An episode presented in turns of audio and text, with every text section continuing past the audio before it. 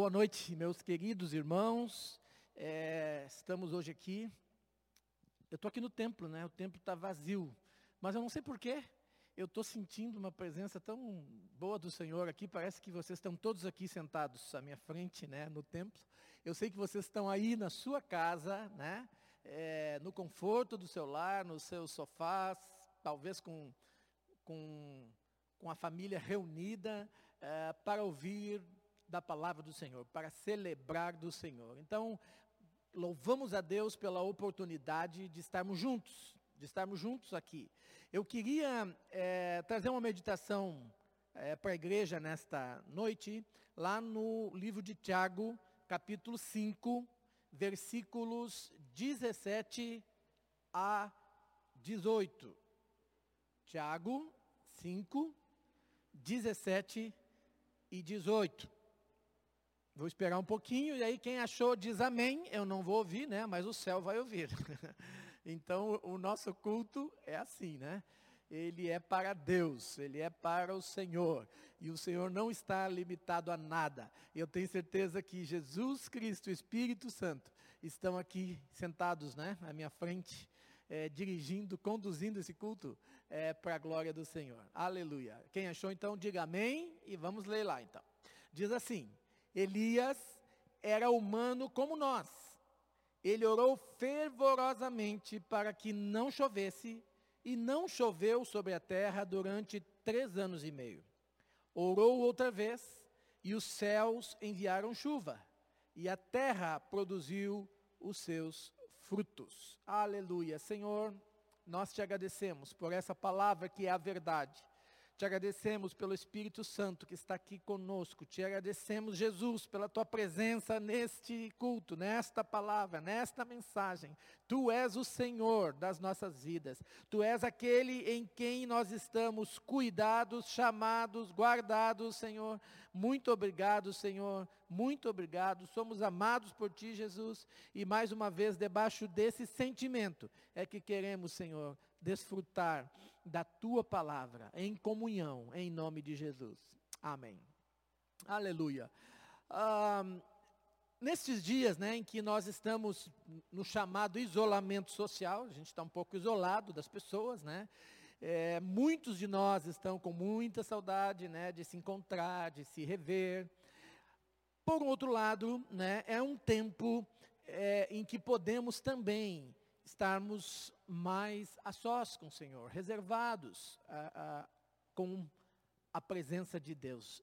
E hum, eu estava lembrando essa semana é, de uma época muito especial na minha vida, quando eu era jovem, quando eu estava morando ali no, no alojamento do Colégio Batista, que eu cursava o Seminário Batista, e era um tempo que aparentemente né, eu estava um pouco isolado, eu não estava no convívio da minha família, e eu vivia ah, uma rotina muito agitada, eu estava no quartel, trabalhava no QG durante o dia, à noite tinha aula no seminário, chegava em casa, é, comia rapidamente, tomava um banho, ia dormir, no outro dia acordava cedo de novo, e era toda essa rotina. Mas eu lembro que é, havia, de tempos em tempos, eu sentia uma, uma sede na minha alma, uma sequidão na minha alma.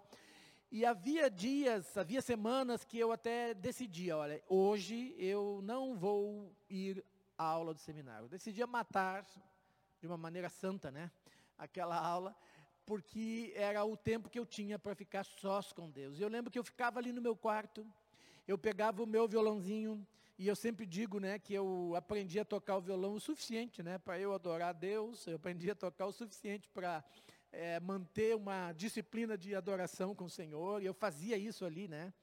E eu lembro que naquela época também, o Senhor falou muito comigo, através de um livro que eu li, é, um livro chamado A Celebração da Disciplina. É, do nosso irmão Richard Foster, um irmão lá dos Estados Unidos, e é um livro muito simples, muito simples, e ele fala de algumas disciplinas espirituais.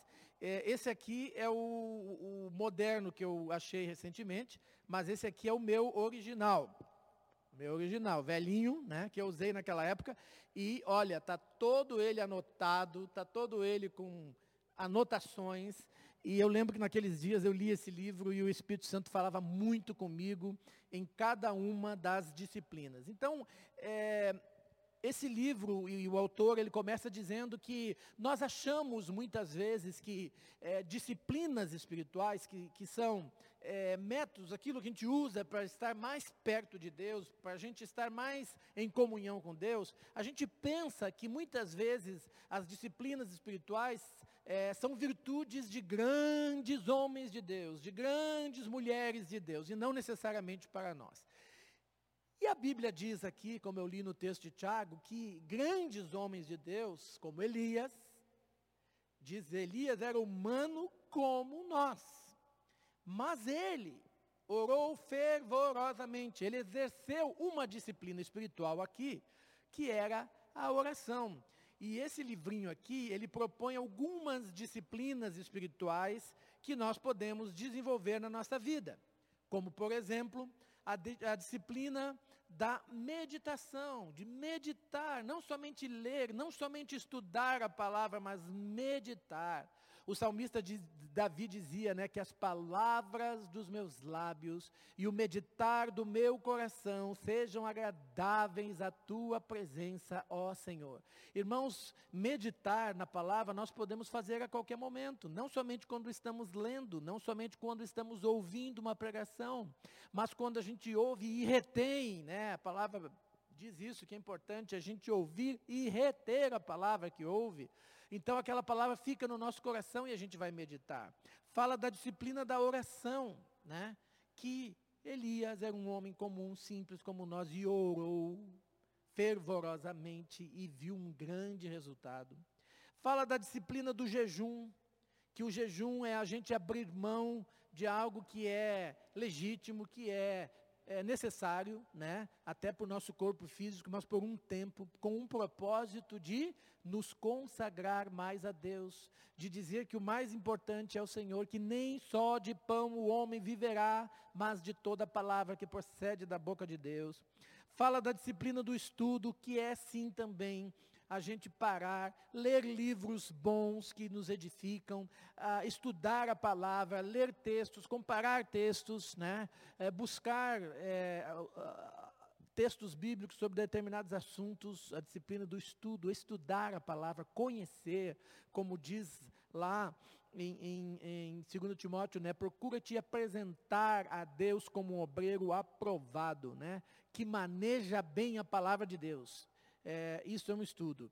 Também a, a disciplina da simplicidade, que é a gente conservar nas nossas vidas atos simples, né?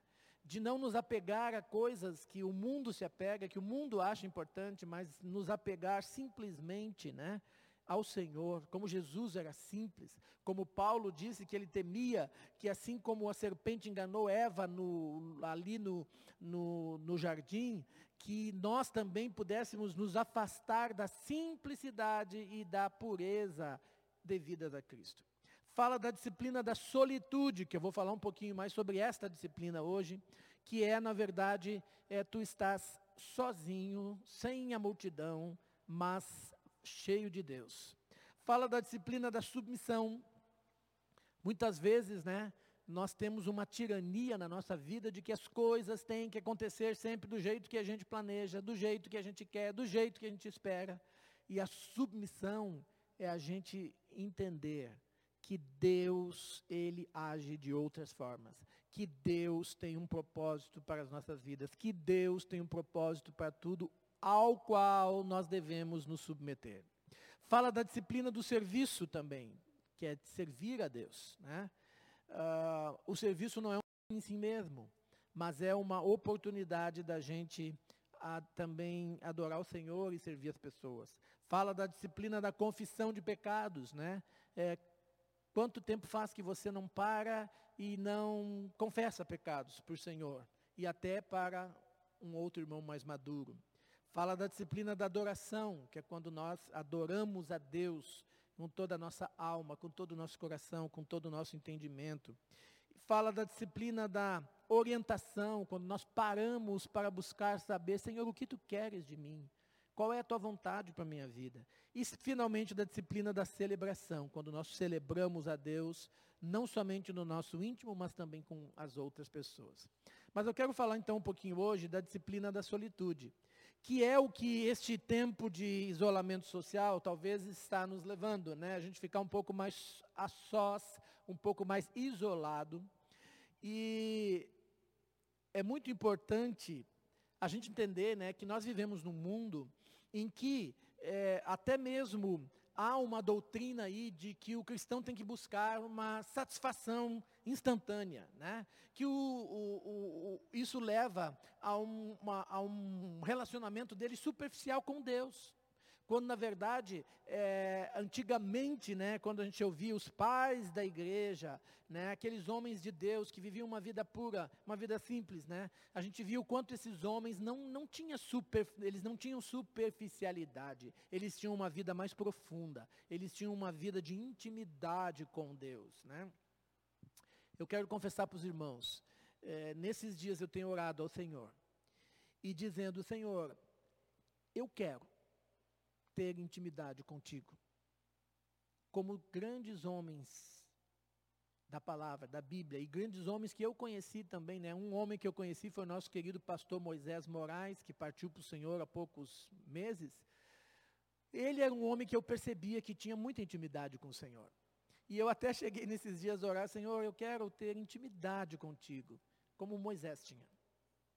Porque aquele homem era um homem que quando ele falava, a gente percebia que do coração dele né, vinham palavras que eram frutos de uma vida íntima com Deus, que eram frutos dele estar com o Senhor. Né?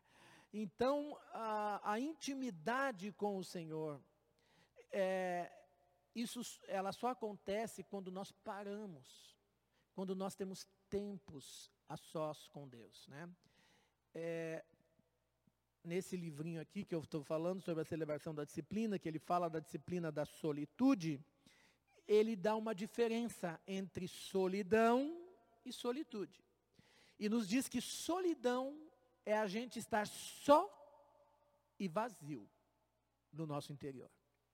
Mas a solitude é nós estarmos sós, mas nos enchendo. Enchei-vos do Espírito, aleluia, né? Nos enchendo do Espírito. Diz lá em Efésios: Não vos embriagueis com vinho onde há dissolução, mas enchei-vos do Espírito. Né? Então a solitude é uma oportunidade em que nós estamos sós, mas que nós estamos é, cheios e nos enchendo do Senhor, da presença do Senhor, buscando as respostas do Senhor para um mundo vazio buscando as respostas do Senhor para aquilo que vivemos, né? Glória a Deus, porque estas disciplinas espirituais, elas estão à disposição de todos nós. Não somente de grandes homens espirituais do passado, ou grandes homens espirituais que nós consideramos no presente, mas estão à nossa disposição. Ah, o autor ele fala nesse livro um pouquinho sobre é, a tendência do ser humano de ter medo de ficar sozinho. Isso acontece desde a criança, né, quando ela é largada na porta da escola pela primeira vez, né, a criança fica com aquele medo, onde eu estou entrando, será que vão me aceitar, será que vão me acolher, eu estou saindo do aconchego da minha casa, do meu pai, da minha mãe, eu tenho medo né, de estar sozinho ali naquele lugar, até as pessoas que ficam pensando, e o que vai acontecer de mim na minha velhice? Os meus filhos vão casar, os meus filhos vão ter sua, sua vida, eu vou ficar limitado e debilitado, provavelmente, né? E aí, vou ficar sozinho, quem vai cuidar de mim? Né? Esta é uma tendência natural do instinto de sobrevivência do ser humano. Mas, por isso mesmo que a palavra diz, que quanto mais nós buscamos o Senhor, Quanto mais nós nos enchemos no nosso interior do Senhor, mais nós temos tranquilidade em viver a vida. Adão e Eva, lá no paraíso era um lugar tão legal. E eu gosto tanto desse texto porque diz que todo dia, ao cair da tarde, o Senhor vinha e falava com eles.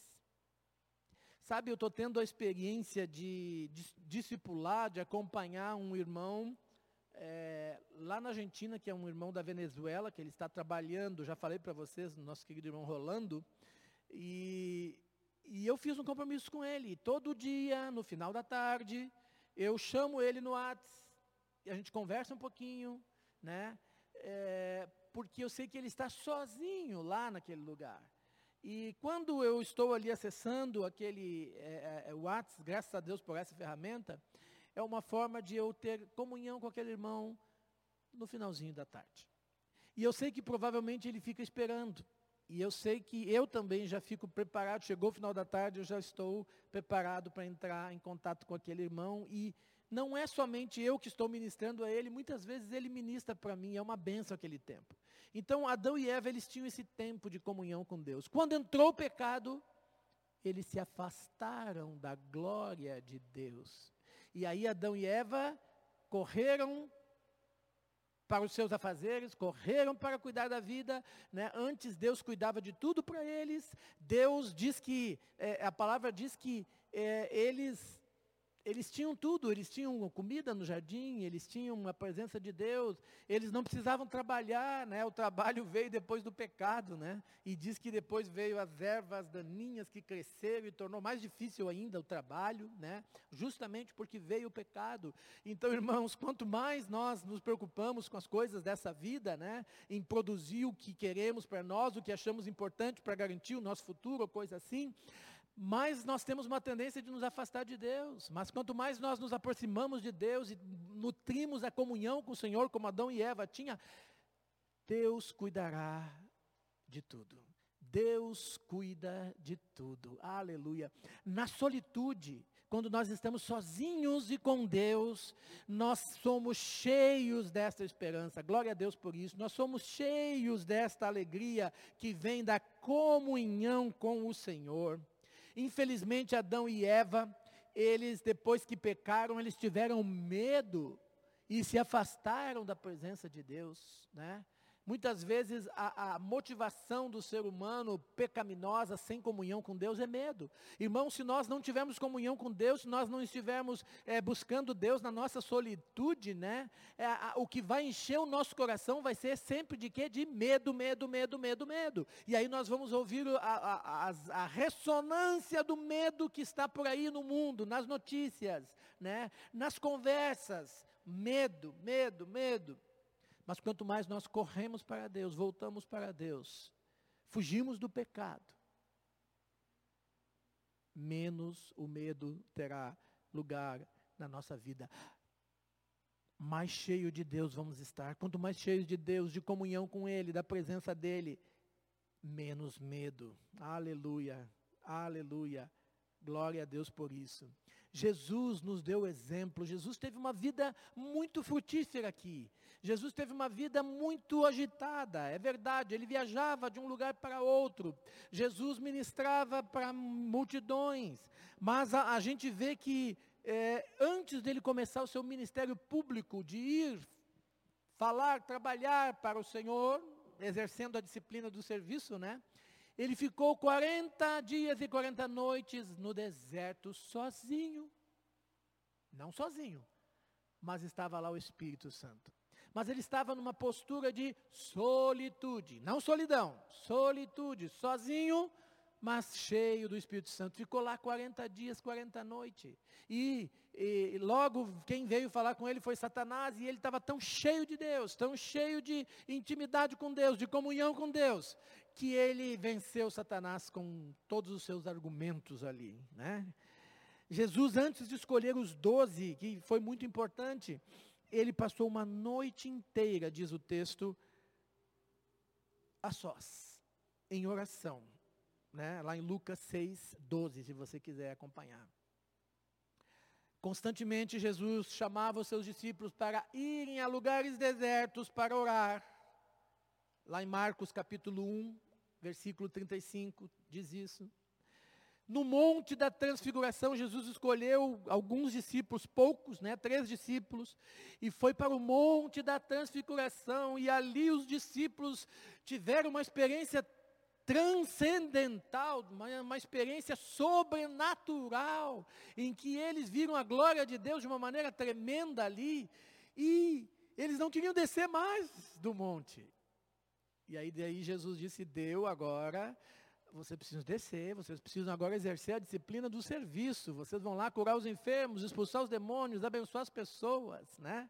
Irmãos, eu tenho certeza que ao fim desse isolamento social, muitos de nós vão sair fortalecidos, muitos de nós, o Senhor vai dar é, é, novas estratégias, o Senhor vai dar novas, novos dons, nova capacitação para você servir, porque você parou, você gastou tempo com o Senhor, você ouviu o Senhor, você se encheu do Espírito Santo e o Senhor vai ter coisas grandes para fazer através da tua vida. Glória a Deus por isso, né?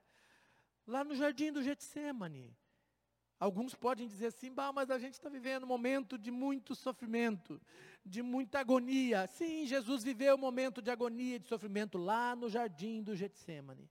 Diz que o Senhor, que a alma dele estava angustiada até a morte, né?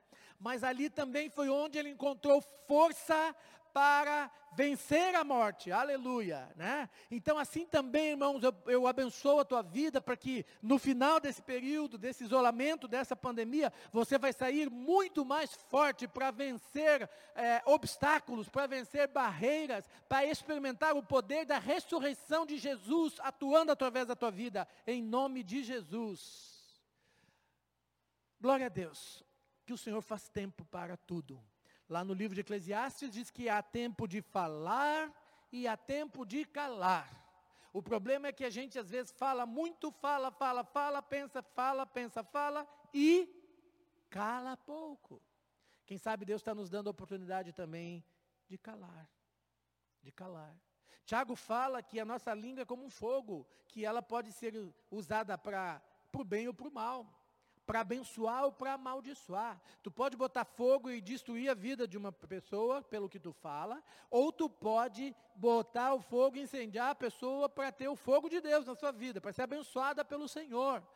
Ah, como eu aprecio irmãos que saem palavras abençoadas da sua boca. Como eu aprecio irmãos que saem palavras de sabedoria. Irmãos, mas isso não vem do nada. Isso vem do fruto da intimidade que aquela pessoa teve com Deus em algum momento na sua solitude, no seu tempo dela com Deus. Jesus dizia: Pai, tu estás em mim, eu estou em ti. Olha que coisa maravilhosa.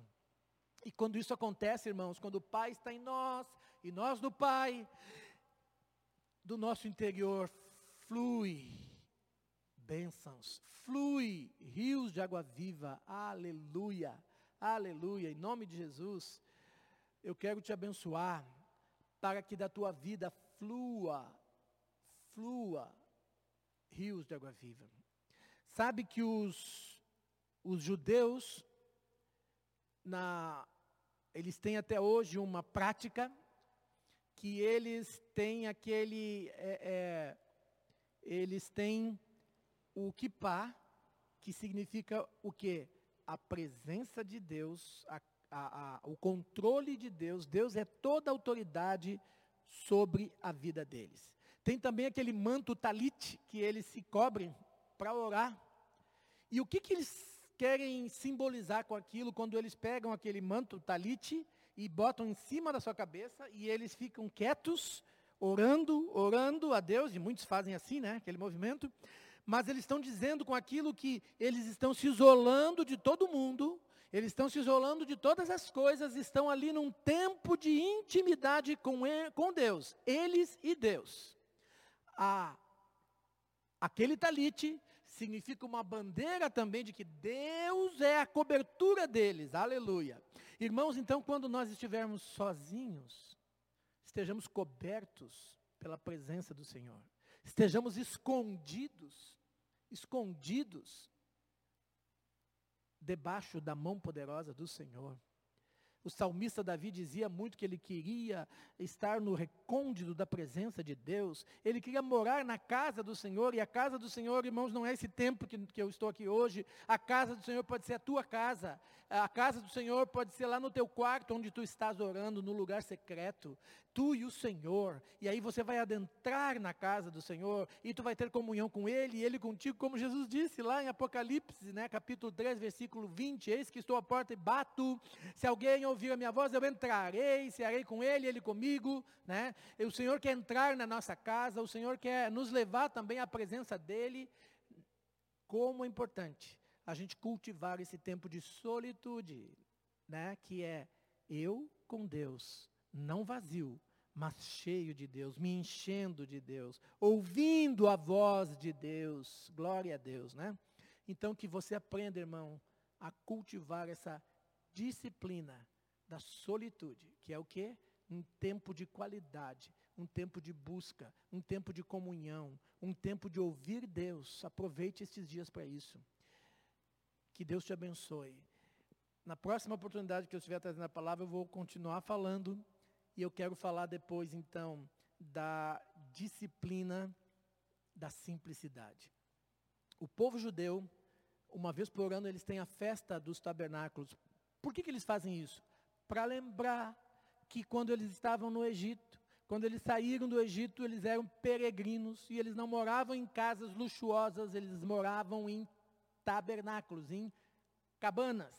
E eles fazem isso e ficam durante uma semana, se eu não me engano, acho que é isso, é, morando literalmente dentro de uma cabana de novo, que é para não esquecer da simplicidade, para não esquecer daquilo que Deus fez na vida deles, para não esquecer de como Deus conduziu a vida deles no deserto, de como Deus os tirou do deserto. Irmãos, esse tempo é tempo de nos enchermos de Deus. E eu quero, quando encontrar você, meus irmãos, eu quero te encontrar cheio de Deus, cheio de testemunho, aleluia. Tem alguns irmãos que já estão mandando pelo WhatsApp testemunho. Eu quero te, te encontrar cheio de palavras, de revelação nova que o Senhor te deu, de entendimento novo ao estudar a palavra, glória a Deus. Eu quero te ver é, é, é, livre de, de alguns pecados que talvez estavam te impedindo de ter mais comunhão com Deus, e quero te ver é, mais é, adorando a Deus, quem sabe você vai agora desenvolver nesses dias um tempo de adoração a Deus lá, você e Deus no seu tempo,